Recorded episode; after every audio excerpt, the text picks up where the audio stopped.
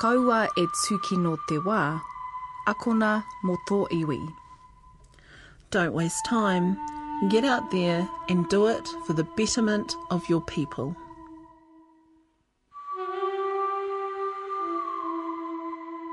He ngā mana e ngā reo e ngā kārangatanga maha o ngā hau e whā, ko Justin Maria Hau, ko tēnei te hōtaka a Te Ahi Kā. Kia ora anō e te iwi, I'm Mariah Rakuraku. This is Te Ahi Kā, your weekly insight into the Māori world here on Radio New Zealand National. Tipi Peihana runs Māori radio station Reo FM in Otaki. The station started in 2008 and since then its team of 11 announcers have been filling the airwaves with passion, Māori style. Now, Tipi may be the boss, but he doesn't for a second legs back in his high leather chair. No, he's at the forefront, taking out the rubbish, making coffee, and hosting the breakfast show. Oh, and add station manager to that list as well, Maraea, where, aside from the normal day to day stuff, there's planning the station's growth as well. We aren't funded by Te Māngai Pāho. I was going to ask you. Yeah. Carl, no, as you know, Te Māngai Pāho fund 21 iwi radio Yep. stations, and we're not part of the 21. Um, we got an initial grant from Te Puni Kōkiri to establish Te Reo Raukawa this time round, um, which grew into Reo FM. And yeah, so we, we have to work very hard. We have to work very hard. Um, we do our own promotions, as most TV radio stations do, but when you're doing it on a shoestring budget, it makes it even harder. Tipi Wihi Peihana, coming up soon. Next week, there's a hui in Rotorua looking at Māori and our housing needs and how they've changed over time. Or maybe how they haven't changed, Justine. Uh, we haven't actually had the dialogue, the strong dialogue among our people yet around housing, and that's what the conference is about: is to start that dialogue at least, um, and then to really get the the voices of the people on the ground, and to ensure that our iwi leadership groups are listening to what's actually happening, um, and how they can actually support, leverage, um, and tautoko, so that our people aren't living in those conditions anymore. One of the organisers, Kay Marie Dunn, will be joining us later on in the show. Before that, we're back in Hawke's Bay, Waimarama actually, with the Maui Challenge crew. Uh, kia ora koutou, um, ko Beverly Te Huia taku ingoa. Ko Tākita Mituaka ka hunga te iwi, ko Waimarama um, o ki koinga. I'm here as one of the Maui, uh, Maui Legion support crew and we have put on an obstacle course based on the legends of Maui. So we've got, starting with the barbed wire crawl, Maui and the Kuri, um, which takes us round to the rise and What's the story about Maui and the Kuri? how it trans- transforms into a kuri. Um, one of the legends of how it can transform into different creatures, including a kiriru, an eel. So by having him crawl under a barbed wire fence, what you're is, um, what you're trying to say is that he's become little, and that Kuri is so close to the ground. Yes, and getting the competitors on all fours um, to depict the motion of the pai? Um, then they have the up and down hay bales um, rise and fall of Maui. How Maui was, uh, how he um, overcome um, some. You know, some um, adversities, and and, then he he came down and he was a hero, and you know, he plummeted pretty much. So that's the hay bales. They head out through the ocean, out to the ocean where Maui, um, Maui fishes up North Island. So Maui goes fishing um, to Ikao Maui, and so that's depicted as the um, the competitors race out towards the buoy, go around the buoy. They were supposed to go and collect rocks at the bottom. The weather, pro- um, you know, prohibited that from happening today because, well, just 'cause it was too rough. Took the stones, the Tangaroa took them, and never to be seen again. Um, so they come back in, they run around the sand dunes, um, adding in those obstacles really hot, they're wet, now they're sandy. Um, now, heard from my uncle, Timo Te Karatu. and I have to say that because I ain't arguing with him. he told me about Maui, um, how he turns into an ika or eel. And so we made a mud pit, and so we got them slithering through the mud, getting the competitors nice and wet and dirty um, to head into Mahuika, where they go and collect the fire into the fire pit. So what about this one? That is the So tyre sitting crawl. The tyre crawl. Yes, we've got a tyre crawl. There's um, 30 tractor tyres here, quite long.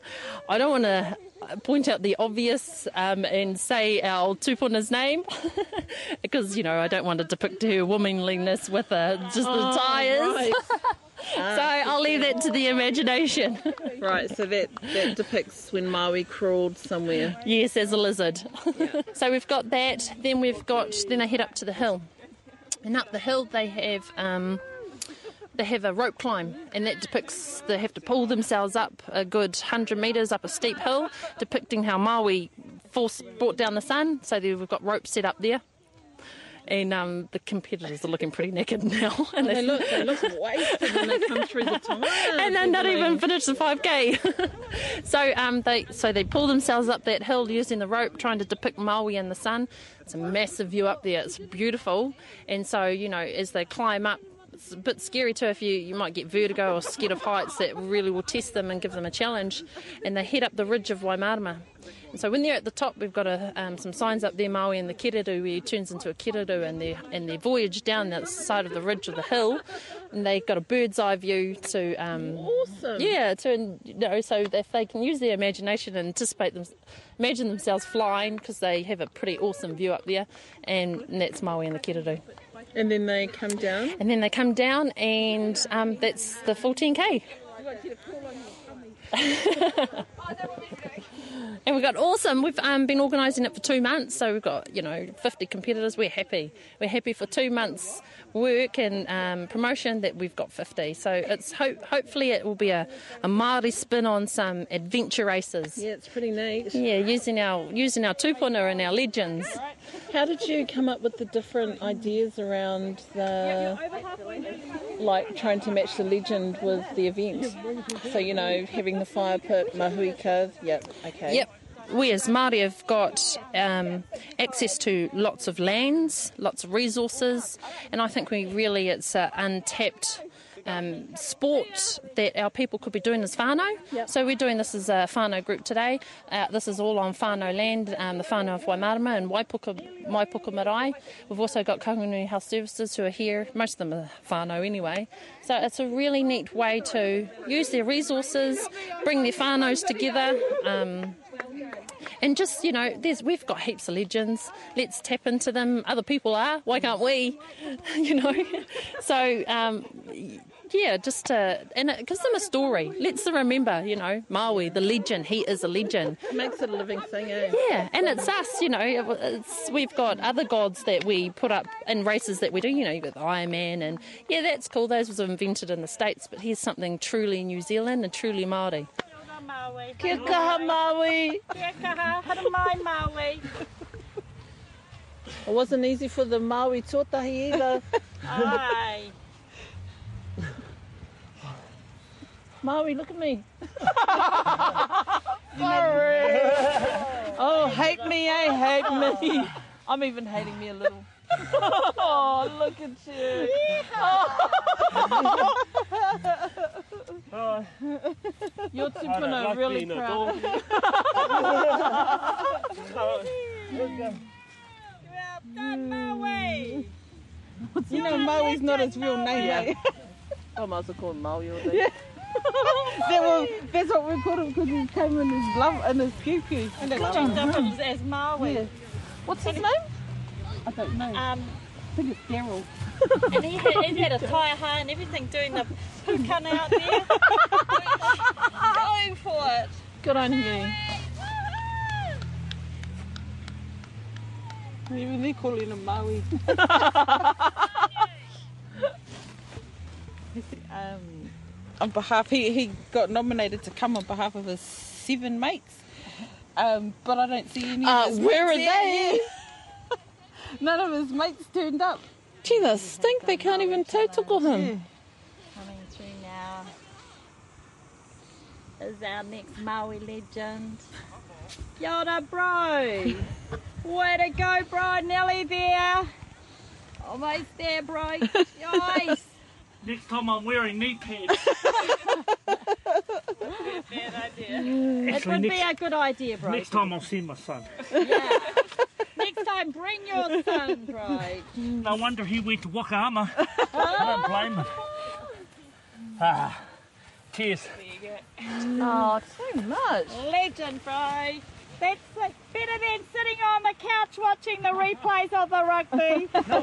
um, and this is an opportunity for anybody, you know, in the fam, in the in the in the urban areas, Flaxmere, Maraenui, Camberley, to bring their kids out here and have a good, awesome day at really no cost at all, really. Yeah. Yeah. I just think we should have had an evaluation um, Yeah. sheet for them to fill out after the after the event. Hey Stella, you don't think that's a bit much? they just they just slog their guts out and then you want and then what? You want more? A ko Steve Tahu tōku ingoa, uh, no, no kahu nunu a hau, no he tanga. You were spinning it up large, eh? Oh yeah, yeah, yeah, I don't think uh, I can remember the last time I've uh, done anything this active, but uh, you know, it's all about getting out and being fit and active. Are you going to be back again next year? I'd, I'd say so, yeah, at this stage, yeah, yeah, yeah. Probably bring a bit more family along next time and tell a few more friends. Do you think this is um, this is an event targeted at all levels of fitness? Oh, definitely, definitely, yeah. Like I thought, it was, I thought it was all legs until I got to that hill because you need that rope to help yourself up. And oh man, I was killing my back and shoulders, arms. Yep, and uh, out on the beach we had to uh, walk out and around the buoy. It was a bit of a challenge when you can't really swim. I'm with the winner of the Maui Challenge 2010, Mike Bond. So you look like you're a, you're a bit of an athlete anyway. How does this event stack up compared to other events? It was a fantastic event. It was the first time I've actually uh, done anything like this with obstacles involved. Um, triathlon's usually my main event, uh, which I've been at for about 23 years now, so it certainly stacks up against the, the triathlons I've done in the past. So on a level from 1 to 10, if 1 was stink and 10 was it was amazing, where would you rate it? I would say it was a, a 9, at least a 9. What about in terms event. of difficulty? Uh, yeah, a lot of the uh, the obstacles that uh, were on the course that, that certainly took the energy out of your legs. Um, they had to rethink the swim, the the Maui fishing part way through. Because after myself and the second place guide, they'd realised that it was too deep, so they brought brought the boy back in. Um, but yeah, the obstacles were very good, and uh, I think uh, they've done a very good job of organising th- this event. So what time did you end up doing it in? Uh, 51 minutes and something, think. Just just short of 52 minutes. So are you pleased with your time? Yeah, very pleased. Yeah, it's uh, always nice to be the, the first winner of a the, of a first event, The inaugural. the inaugural event. Yeah, fantastic. Nobody will ever be able to say they've, they've done that. You see, so. Kia ora. Some of the participants from the Maui Challenge held in Waimārama Hawke's Bay a few weeks back. You heard Mike Bond, Wakim Paul and Steve Tahu. And the whānau from Ngāti Kahungunu Health Services, Beverly Te Huia, her mum Ellen Te Huia, Evelyn Rapaia and Stella and Leslie Hokianga. You guys were wicked and I'll see y'all next year. At our website, radionz.co.nz forward slash Te Ahi Kaa, we have photos of the challenge. And while you're there, why not join up for our weekly newsletter to discover what'll be on the show? Who knows? It might be someone in your whānau. I'm Justine Murray. I'm Maraea Rakuraku and you're with Te Ahi Kaa on Radio New Zealand National. Tipi Wihi Peihana is a pretty cool Māori dude. He teaches taiaha and mau rākau in Otaki, performed with the musicians Tauira, and now runs Reo FM, a Māori radio station in Otaki. where the kaupapa is to promote music, te reo Māori, and provide a voice for Pānui in the rohe. Tipi credits those who have blazed the trail before him, like his mentor Te Piki Kotuku Kereama, who also wrote songs for the group Tauira. And the station, Reo FM, even named an on-air studio after him. Justin caught up with Tippy at the station last year. Ai, ko tipi wahi pai hana tōku ingoa. Uh, te wāhi ki tōku kuia. A ko Ngāti rangi tāne ki wairau, ko Ngāti kuia ki te hora, ko Ngāti raukaua te au ki te tonga. Te wāhi ki tōku koraua, ko Ngāti tūkorehe, a ikuku ngā iwi. Uh, I tupu mai au i kuku, i whakawhana ke hia mai au e oku mātua me oku tupuna i roto kuku. Nā, ka toro haere au uh, ki te motu, ki te, te ako ako, ki te whakaako, ai te reo Māori me ngā ahuatanga i akona mai au i te kāinga. Reo FM, ki Otaki, keeping it real. So, Tipi, what, what's your role here? Kia tō tino mahi. Well, uh, this morning I've been taking out the rubbish, I've been washing the dishes, um, I've been answering the phone at the reception desk. Uh, I think they call it a station manager. so there are two of us that manage the station, Corey Stickle and I, and we've been in the roles of dual managers or co-managers since um, March. And uh, it's, a, it's an exciting role, first and foremost, but it's also a challenging role as well. Te Reo Raukawa has a bigger history than Reo FM, and that history goes back to, in terms of broadcasting, 1985 in May, when the initial Te Reo Raukawa was set up down at Te Wānanga o Raukawa.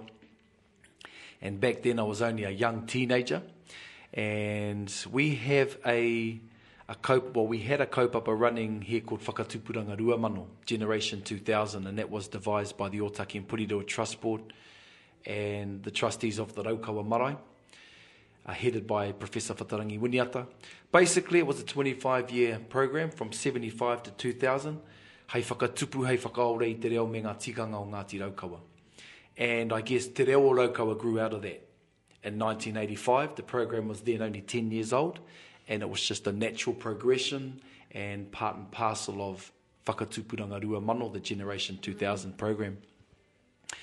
So back then in 85, we were part of what was known as Hui Rangatahi and Hui Rumaki, which was part of the strategic plan to upskill our, our teenagers with te reo, tikanga, and, and the other necessary things to, to get an education and in turn attain qualifications.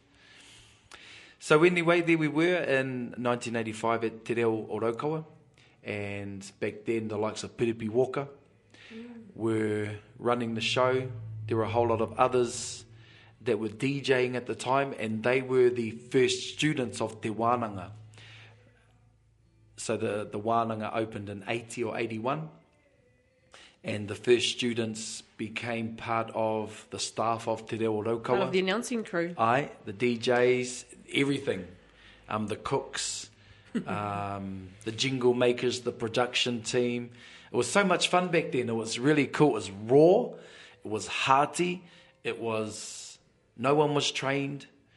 Uh, everyone was learning as they were going. So we were making ads on tape decks, uh, revving up cars for Sound effects. sound effects and all that sort of thing. It was so cool. It was really cool. Real grassroots level stuff. Oh yeah, yeah. Gee, I bet was- the, the level of te reo was wicked. Like, Well, fresh out of uh, into a OB unit or yeah. Well, the Te Reo Raukawa was based at the at Wānanga. the Wānanga. Back then, the Wānanga wasn't as big as it is now in terms of its geography and also its student numbers. But still, the buzz was as big. I reckon it was probably bigger then than it is now. Uh, te Māori ka tupu te Māori, i mai te Māori i e rawa. Mm. Nā reira ka tupu te hia hia, te koringo, uh, i roto i a mātou i tērā wā, And it was cool. And to cut a long story short, that's led us to this stage here. There was a lot of background work that was done with ngā kaiwhakapūmau i te reo, uh, Piripi Walker, Whatarangi Winiata, and they talked spectrum well before it became the common term used today. Um, back then, no, our, kui, our kui and our karaua were alive, and they talk about langiatea, te kōpere, i heria mai e te wako o tainui. And it's funny because the spectrum we talk about today uh, refers to, I guess, the rainbow and uh, the airwaves. And I remember our and our karaua saying, well, how come those planes and those gliders can fly across our marae atea? Because the marae, as you know, in their mind went from the ground to the sky. And so all these things come through our airspace. And, and I guess the point they were making was they didn't ask permission. They just did it. Then how come all of a sudden, in this day and age, we have to apply For spectrum and spectrum. broadcast and uh, license. Exactly. So I guess you know our, our kuia and our korowa saw all of that back then. They just understood it in a different way that we understand it today. So the fight has been a long fight. There's only one iwi radio, and this is it, Te Reo Raukawa slash Reo FM. Okay. So Reo FM is our is our broadcasting name. Okay. Te Reo Raukawa is Te Reo Raukawa, just like Te Reo Irirangi o Tainui. Ai Kuia. Hmm. Um, ah, right, okay. Ai. So Reo FM is our branding name. Sorry, is our branding name. Um, keeping it there. Does that mean we are 100% Te Reo Māori? Kaore. In fact, um, it's, predom- it's more Pākehā than it is Te Reo Māori. Uh, for a number of reasons. We are catering, yes, to our iwi, but not all of our iwi kōrero Māori. Mm. And we have to be mindful of that fact. Yet we also have to balance that with the fact that we are an iwi radio station and we need, we are a part of a strategic language plan. And Reo FM has to factor that in as well. So we um, eventually will get up to around about 40% Te Reo Māori in order to be um, uh, to play our part in the in the uh, uh, strategic plan for Te Reo Māori for the Rohe. Mm. Um, May 2008 we launched and it was cool. We had a really good day. Um, ka hara mai te iwi, ka puta mai te iwi ki te tautoko. And the name of our studio, well, it has a name first and foremost. The name of the studio is Te Piki Kōtuku, which is the name of one of uh, Te Piki Kōtuku Kereama was his name, and he was one of the very first students of Te Wānanga Raukawa. And back then, there were no resources. There wasn't a lot of resources for the students of Te Wānanga Raukawa. And Piki has a musical background from his, from his um, parents. He decided that he was going to form a band with fellow students and his whānau that he knew were band members, and they created a band called Tauira. Tauira. Tauira, and Tauira had hits like He Māori Ahau, oh, Nā Wai Te Ki, He yep, He Aroha Ki Te Iwi. Um, Piki pretty much wrote all of those songs. Piki is responsible for easily 300 plus songs, compositions. Um, he sadly passed away too soon in 2002, but he left a legacy and Reo FM is a part of that. And so we've named the studio after Piki, Te Piki Kōtuku, and um, ka tika hoki because it's the music of Piki and the inspiration that he left for us to compose, to be involved in music and waiata and te reo Māori that we uh, emit from the studio here. Because Otaki, there's groups like Iwi and Kimawiniata's from here, Keelan Ransfield. And they did some pretty amazing stuff back in the early 90s. Yes, um, Iwi was formed in 1995, uh, and that was a progression from Tauira. I was in Tauira in 87 as, as, a, as a teenager. Um, I just loved the vibe that Tauira created, and it had this huge following, and I wanted to be a part of it. From Tauira, uh, Iwi was born, and because I was still young enough to be in Tauira, uh, by the time 1995 came around, we formed Iwi with Kimo and Keelan and Tasha Hammond and Hika Pene and, and a whole lot of other whānau, whanaunga, uh, from that time. Um, Taiohi is another group that was formed out of that. Um, they're like the third generation. Taki Toru is another group from here. Now, Taki Toru group of three singers. Um, Angie Stretch, she's one of our DJs here. Charlotte Simmons used to be our DJ, but gone back up to Helcom. And Roimata Kereama, who is Piki's sister. So they were formed. So, yes, Otaki Ngāti Raukawa has quite a huge um, number of uh, ropu waiata Māori. And um, Tauira was the Tauira. Tauira mm-hmm. was the example that uh, we all we all tried to attain. And um, as I say, Piki was a student, hence the word Tauira, but there weren't any resources, so he he just took the bull by the horns and says, "Well, I'm just going to create some," and um, that's what he did. Yeah. See, back in the day of Tauira, in the days of Piki, uh, Piki was radical, And when I say he was a radical, I don't mean he went out there and flew flags and, you know, he was radical in that he was writing about material that no one else was writing about. It was relevant to Te Ao Māori. It was relevant to a student of Te Reo Māori in the 80s, early 80s. It was relevant to our rohe. It was pertinent to the decline of Te Reo Māori me, o, me ngā tikanga Ngāti Raukawa. Um, it was it was good meaty kaupapa stuff. Nowadays it's all sun, the stars and the moon and e te tau o te ate. That's cool, but kārehe ngako o roto ki taku whakapai. Kua ngaro te ngako. Can you think of a lyric? Um, Tipi, I hate to put you on the spot, but In terms of a way at the Tauira or from Tauira that, you know, one of the um, well, Piki when he wrote Waiata, he the, the the message was always the the message of the Waiata was always the title of the song. For example, Waiho. waiho. Rere ana te awa, waiho, me ngā moana, waiho. Uh, ka mate ngā taonga i a koutou ringaringa, waiho.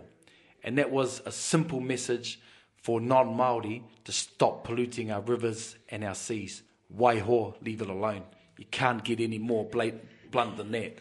Very true. Another way to that Piki wrote was a song called Hauroha ki Tiwi and that was a waiata that Piki wrote for our kuia and our karaua because they were our, well, I, I'm, I'm of the second tier, the second generation. Piki and Ko were the tier above us. The tier above them was our kaumātua. So they became all the teachers, and as you know, kaumātua are hard teachers. You don't ask questions, you just take it as it is. If you don't understand it, too bad, you'll work it out later on. Yep. And so um, Piki wrote that song, Haurohaki Tiwi, uh, for those of our kaumātua that gave so much in the early 80s. They were old, um, they were tired, but they kept coming and coming and coming for the sake and the benefit of those first students of Te Wānanga o of which Piki was one of them. So when we came along in the mid to late 80s, Piki and Co had developed their own ways of teaching Te Reo Māori, which made it easier for us. It wasn't as hard-lined as it was with the kaumātua. It was a lot more fun, exciting. It was rosy. It was cheerful. There were um, they developed new ways of learning. It was cool. It was really really cool. So they left that example and that legacy for us, and we've brought all, brought all that here to to Reo FM. We aren't funded by Te Māngai Pāho. I was going to ask you. Yeah. Carl, no, as you know, Te Māngai Pāho fund 21 iwi radio Yep. stations, and we're not part of the 21. Um, we got an initial grant from Te Puni Kōkiri to establish Te Reo Raukawa this time round, um, which grew into Reo FM. And yeah, so we, we have to work very hard. We have to work very hard. Um, we do our own promotions, as most iwi radio stations do, but when you're doing it on a shoestring budget, it makes it even harder. So, um, but we've got an awesome team. Um, all our DJs have been grown here at Ngāti Raukawa, have come through Whakatupuranga Rua Mano. We are all aware of the cause, the kaupapa, uh, and this is just an extension of that passion that they all have to promote te reo Māori, to promote waiata, uh, to entertain, um, and I think that's what's led us to this point today. We're still here. We've got a really good board, um, very supportive, and they know the position that we're in as well. So everyone's working very hard at board level, management, management level, and staff level to try and um, keep this going after the budget runs out. Yeah. Yeah.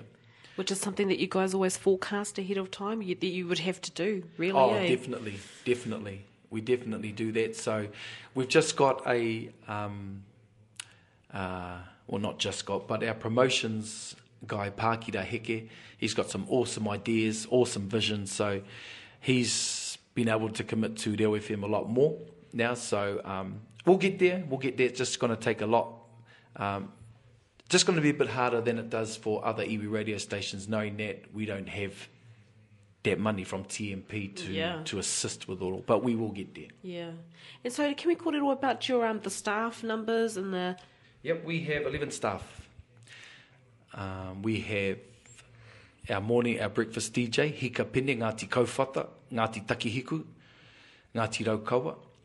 Uh, Mai Te Ono ki te so he does the 6 to 9 shift. And then we have community shows from 9 to 9.30. And on um, this morning was the Otaki PHO. So they talk about their services. For example, we have Te Runanga Raukawa. They talk about their services. We will have a law show, and then there's some other shows as well.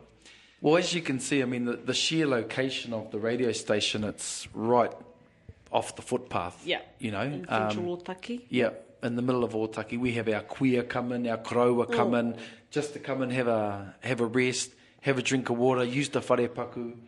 Um, So it's an open door policy. oh, whānau not whānau. only here but also in the studio as well. So if anyone comes in here that needs to plug something, um, you know, to to as long as it's um, Yeah. pluggable, I guess, then we'll just say hara mai ki te studio and uh, ka kōrerora. Kia ora, Tipi Wehi Peihana no Ngāti Rangitāne, Ngāti Raukawa, me Ngāti Tukorehe. Much is made of Māori living traditionally in papakainga or villages, which to me sounds like bliss. Nothing like everyone pitching together and the ultimate, hanging out with your whānau all day. It did have its drawbacks though, Maraea. For instance, when influenza hit Aotearoa post World War One, its effect on Māori was devastating due to the speed it swept through Papakainga, which was because we lived communally. Hmm. Take that, add in urbanisation in the 1960s and 1970s, and you have a papakainga system that's gradually eroded. I'm talking with Kaye-Maree Dunn, the Kai Tui Tui National Māori Housing Manager for Community Housing Aotearoa. Tēnā koe, tēnā koutou. Tēnā koe. And next week, your organisation's hosting the National Māori Housing Conference in Rotorua. Now, what is Community Housing Aotearoa? Community Housing Aotearoa is a national umbrella group and we represent uh, a range of community based organisations that are involved in housing, have a interest or significant interest in housing, uh, or also involved in delivering a range of uh, housing related services. So our role as an organisation is to represent the the needs or views of our membership and uh, we either do that via uh, delivering services or uh, developing research, um, and also uh, more primarily focusing on advocacy for the sector. So, if there are key themes or trends that we can identify um, that are going to have an impact on our membership um, and affordable housing issues, then um, that is something that we will advocate to government or to whatever stakeholder is involved in that particular issue. Now, the conference that is being held in Rotorua next week, what's that about? So the Māori Housing Conference, uh, our kaupapa is um, No Te Raudo, Ngā Ku Te Raudo, which is around um, firstly acknowledging that our communities have the, the their own answers in relation to their own housing needs. So our key kaupapa on this is how can we share collectively these uh, ideas and also um, connect with proven leaders um, on the ground who've actually successfully developed uh, housing projects uh, within their communities. Uh, the key kaupapa is we're going to be uh, presented to uh, by a range of different specialists, um, but also there are practical workshops. So um, people that are interested in building a papakainga, they'll be able to connect with uh, individuals and whānau that have developed their own papakainga from scratch, uh, access to papakainga toolkits, um, to learn more about the kainga whenua lending product, um, and also um, a range of other opportunities that other iwi are engaging in, such as um, trade training, uh, joint ventures that Suingata Love will be talking about um, their iwi, uh, and how they've actually engaged in joint ventures with other organisations like Kiwi Bank and Housing New Zealand um, and leveraging their resources to actually develop uh, affordable housing solutions for their for their people. Yeah. What is the Māori housing situation? Well, uh, it's pretty dire. I mean, that's that's the reality of it on many different levels. I mean, there's a heck of a lot of positive development. So um, there are lots of uh, community hapu iwi groups that are involved in housing. Um, whether or not they're actually directly involved in affordable housing or what they may call social housing, which is um, subsidised housing for whānau, that I don't have too much data on that. Um, but our iwi are involved. Um, many are involved in the commercial end, so um, some are involved in, in retirement villages and um, more kind of high level property investments. Um, and then there are others that are doing mahi, um, so they've joined with government organisations like Housing New Zealand and they're doing retrofitting. Retrofitting is um, uh, insulation, home insulation, home ownership education, and also just finishing off um, some work around rural housing. So um, they work with Housing New Zealand to actually do up houses that um, that are in need. But it's it's very patchy, you know. So some areas it's it's working really well and some aren't. And when I say dire, from the research that we've done so far. Uh, basically, the, the highest level of housing need is in urban areas, and that's going to expand. Um, Housing New Zealand commissioned a, a housing trends report, and they identified that solo mothers um, and uh, urban, you know, the urban drift uh, are the two key areas of concern for housing and, and the increase of um, of need of housing stock. And then you've got rural needs. So um, we've got uh, back in around the 80s and 90s, they were doing a lot of kuia kaumatua developments around marae, and um, a lot of those um, are, are dilapidated, um, and a lot of those whānau don't live in those areas anymore. They've gone into the city, so so that's one um, thing to consider. Um, but I do know um, in Taitokerau there is some third world living conditions for many whānau, um, but not just there. I mean, all over the place, um, and that's just based on some of the feedback that I've received from some of our members that um, that there needs to be some concerted focus and concentration on eliminating, um, you know, third world conditions for our people. You know what I'm not clear on though, M. Uh, Marie, is if the Māori economy is getting stronger, eh? Mm. You mentioned it earlier, the stuff around, um, you know, we're coming into Waitangi claim settlements, uh, Māori businesses. If the economy is growing and is strengthening, why then are our housing needs, like just what you just said, third world condition? I, I mean, I think it's all um, contextual, eh? So um, there are some really strong developments. For example, in Tauranga Moana, they're doing a lot of really positive uh, papakainga and housing developments and kuia kaumatua housing. So that's a very good example. For the for some of the other bigger um, iwi, um, I guess it's around having, um, you know, uh, iwi having a, a housing strategy. Some do. Um, and some have been working to that really well. For example, um, Te Runanga Te Rarawa, they have a housing strategy and they're in the midst of developing an innovative housing project. Um, and of course, you know, the, they've just um, signed their AIP agreement in principle for their treaty claims. So there is a potential there. Um, I think, and this is my own whakaaro, I just I, I, I basically think that uh, we haven't actually had the dialogue, the strong dialogue among our people yet around housing, and that's what the conference is about: is to start that dialogue at least, um, and then to really get the the voices of the people on the ground, and to ensure that our iwi leadership groups are listening to what's actually happening, um, and how they can actually support, leverage, um, and tautoko so that our people aren't living in those conditions anymore. Okay, so I come from a um, rural community in the Bay of Plenty, and if someone was to come there, they'd, they'd, say that, you know, a lot of the whānau live in um, dire conditions. Um, but what, what a couple of years ago, I remember a housing survey went around the valley, and it was, you know, um, are you happy with where you're living? Uh, how many people live here? Uh, what's the insulation like? You know, because sometimes in some of the whare it's pretty rugged. Mm, yes.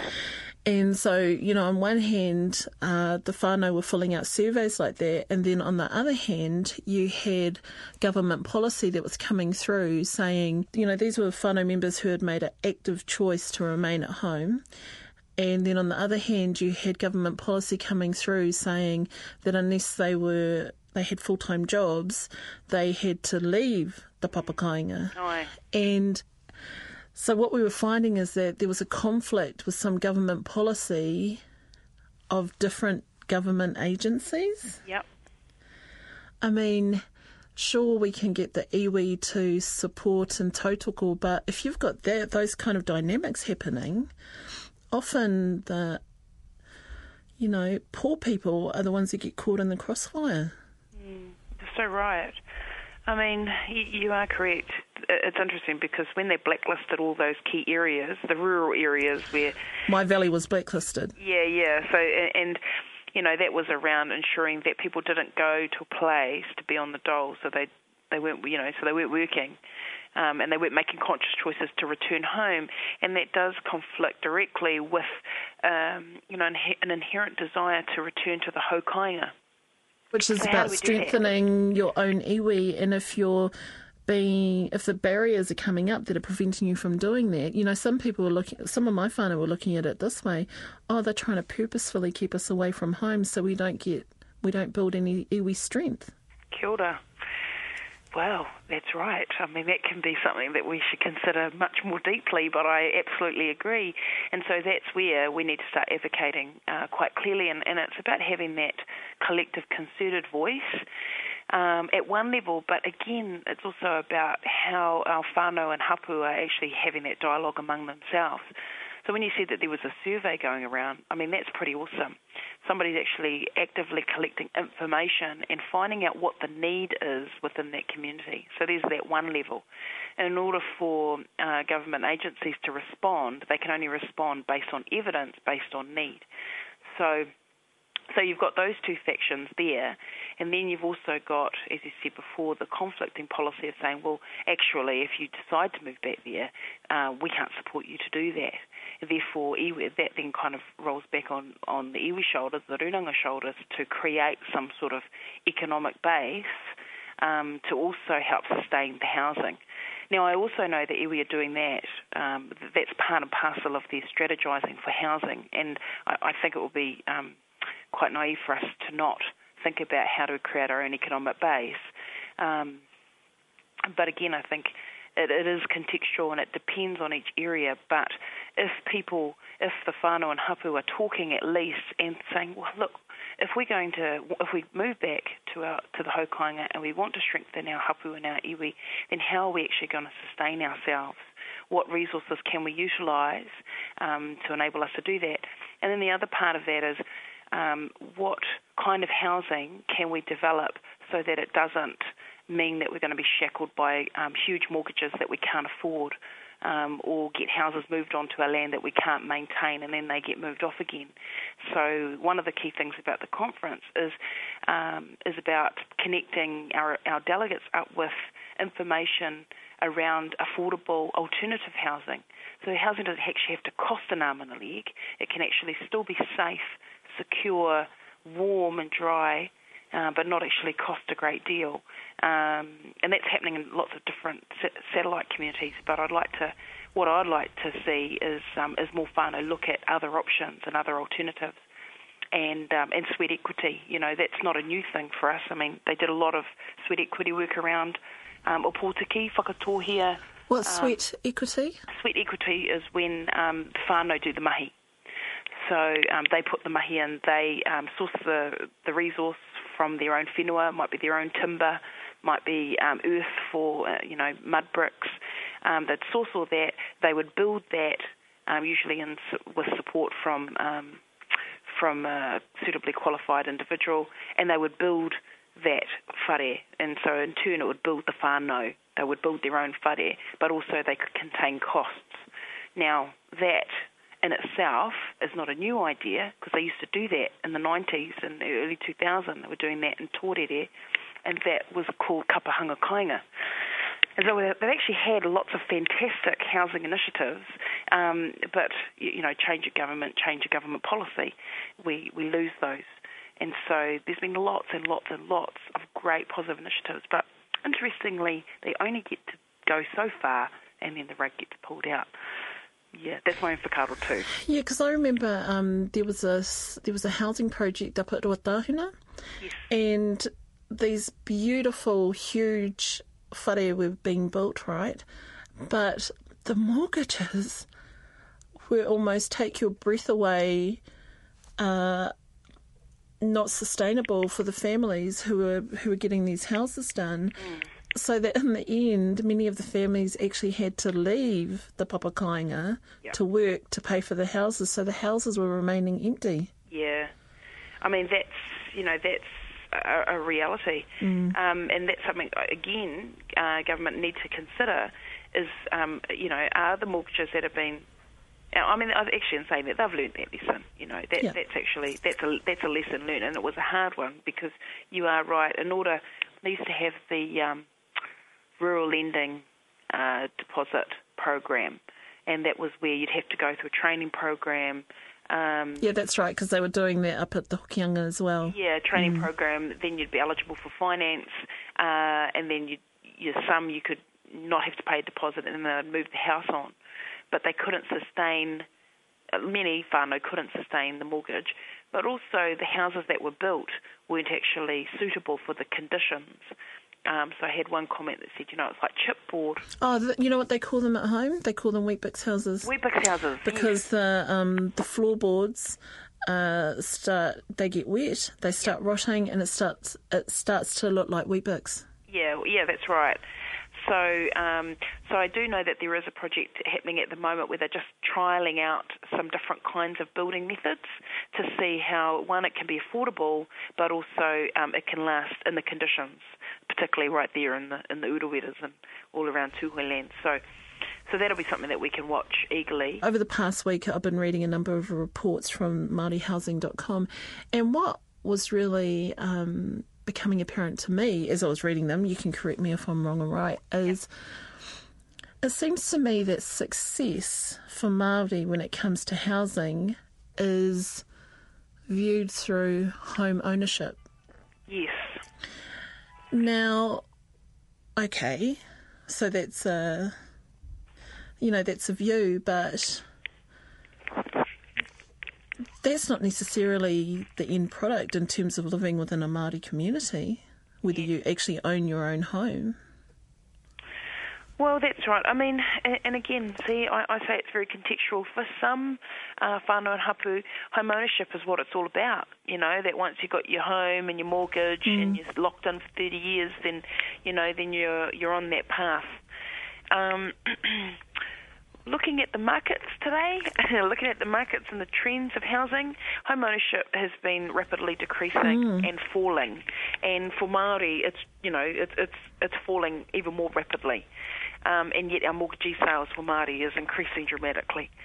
Um, so I think for some that's really important, um, and and then that raises a question about um, you know our economic nous. I mean, is it sensible that we that that we um, get our whānau to be uh, heavily in debt, um, and then does that then give you a sense of um, you know of, of wellness or, or wealth by being in that system, or are there actually other systems that um, that we could be looking at that could uh, give us the same result, but actually not cost five times the the value of the house?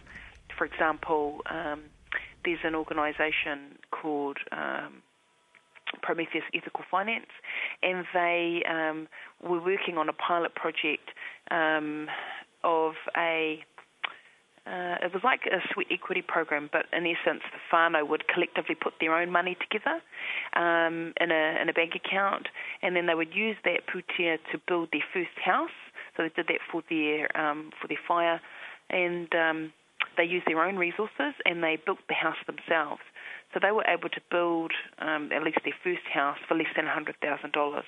And sweat equity is the work that the whānau put in, and that actually has a value added to it as well. Um, and so that worked really well. That whānau could do that. It was affordable for them.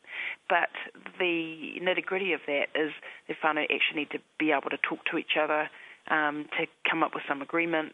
Uh, you've got a whole lot of legal and most importantly financial uh, requirements. And I don't know about you, Maraea, but I, I, I have a um, an interesting whānau when finance and money comes into it. You know, we're, we're not as um, civil to one another sometimes. so you know, houses are big money, eh? And, and it's usually the biggest investment that you're going to make. But that's only one layer. You're right. The other um, issues that we have. Um, facing facing our people in regards to housing is homelessness um, and whānau coming out of prisons yes. and not you know transitioning out of prison into their own whare um, and then also with a strong desire to go back home to the haukainga. So again, how do iwi prepare themselves for that? How do we firstly um, support our whānau to maintain, if they're going to get a mortgage and they want to be successful as a homeowner, how can quite possibly them or government um, develop programs that can support whānau to maintain that?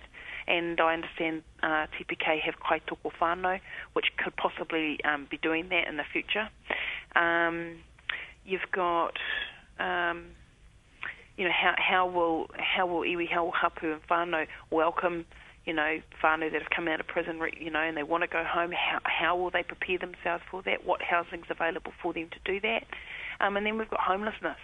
And so that's another big issue of um, taurehere Māori. Mm, you know. Māori in, in somebody else's um, whenua, um, how do taurehere look after their own? Mm. Particularly with, you know, homeless whānau at the soup kitchen, you know, mostly Māori. So how do we also keep an eye on and tautoko mana whenua to support our whānau that are living in their city, um, homeless, quite possibly, you know, in, in difficulty. So there's a range of um, of questions that have to be raised, and also a range of uh, planning and strategies and actions that need to take place at a grassroots level too.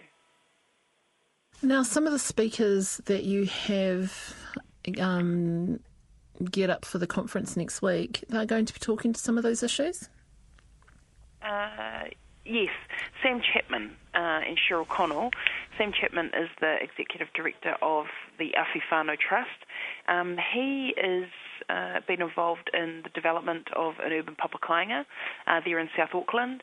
Um, the Awhi Trust, I believe, do a lot of work um, supporting um, whānau children in need, uh, kind of like, you know, if you sponsor a child um, in Africa, well, you can sponsor a child in Mangere or Manukau, you know, something like that. So that's something that uh, I know Sam's been involved in.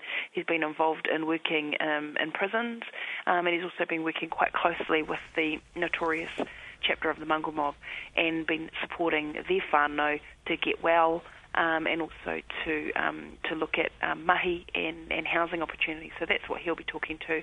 And Cheryl Connell um, we'll be talking. Uh, she's she's a qualified lawyer, but also involved in the same work. Um, she's going to be speaking about um, the actual development of housing, the reality of housing for urban urban whānau. And I thought it really important to, to that we include that, or our organisation did, because that's where the greatest needs are that we can identify. Um, but again, it, it will just be raising issues after the hui you know, it will still then come down to people on the ground to actually um, put some stuff into action. Our National Māori Housing Conference is tomorrow at Te Papaeouru Marae in Rotorua, Lake Ohinemutu. Uh, the hui uh, starts at 11am with our pōwhiri and it finishes on Wednesday the 24th at 1pm. Uh, my name is Kay Marie Dunn. Uh, I te taha o tōku māma, no ngai tā manuhiri, no ngai te rangi koe anake, uh, no Ngāti Mahanga hau, i te taha o tōku pāpā, no te rarawa me ngā puhi o kuiwi. No reira, e hoa mā, uh, ngā whānau, ngā hapu, ngā iwi o te motu, tēnā koutou katoa. If you're around, it may be worth checking it out. At our webpage, radionz.co.nz forward slash Te Ahi Kaa, there's more details. Ko te piwihi peihana anō me te whakamārama a te whakatauki. A koe nei huki tētai o ngā kōrero roto i tētai o ngā waiata o te piki kōtuku kereama. E ki ana tana waiata kaua e tūkino te wā akona mō tōiwi. Um, so don't waste time and get out there and do it for the betterment of the people. So I guess the message from that particular line of Piki's waiata is there's far too much work to be done in our rohe and we shouldn't rest on our laurels. Ko tipi wehi pehana tōku ingoa. In a fortnight's time, we'll have the curator of Māori and Pacific art, Reuben Friend, from the Wellington City Gallery, reviewing The Frangipani is Dead Contemporary Pacific Art in New Zealand. And don't forget, next week is our Love Special, which some may think is a domain reserved only for the young. Well, not according to the whakatōhea kuia Julie Dwyer. The very sophisticated 18 year old that I was, I took out of my bag a tin which contained 50 cigarettes. Damn. right on. So I waggled the lid off and I walked over to this lovely looking Pākehā man and I offered him a cigarette. And much to my horror, he had a bit of a grin and said, No, thank you. Geez, what an interesting encounter that was. Julie will be joining us with her husband, Mike, next week. And they're still going strong after 53 years, Justine. 53 years. Amazing. And who are some of the other talent that you've got lined up? So we have uh, Professor Dame Anne Salmond, um, writer Anton Blank. Uh, we also have Puawai Kens and um, I went to speed dating. Well, that sounds like a hard case and a half, Justine. It was amazing speaking to all the, the different um, people who actually really opened up to me about their experiences in finding love. So I'm looking forward to it. so join us next week. That's on Te Ahi Kaa next Sunday. E te iwi kua tai anō ki te kapina a Te Ahi Kaa. Ka tuku mihi ki ngā kai kōrero i tēnei wiki, ki ngā kai whakahaere mihini, ngā mihi. Hoki mai hei te rātu rātapu. Mauri ora tātou katoa.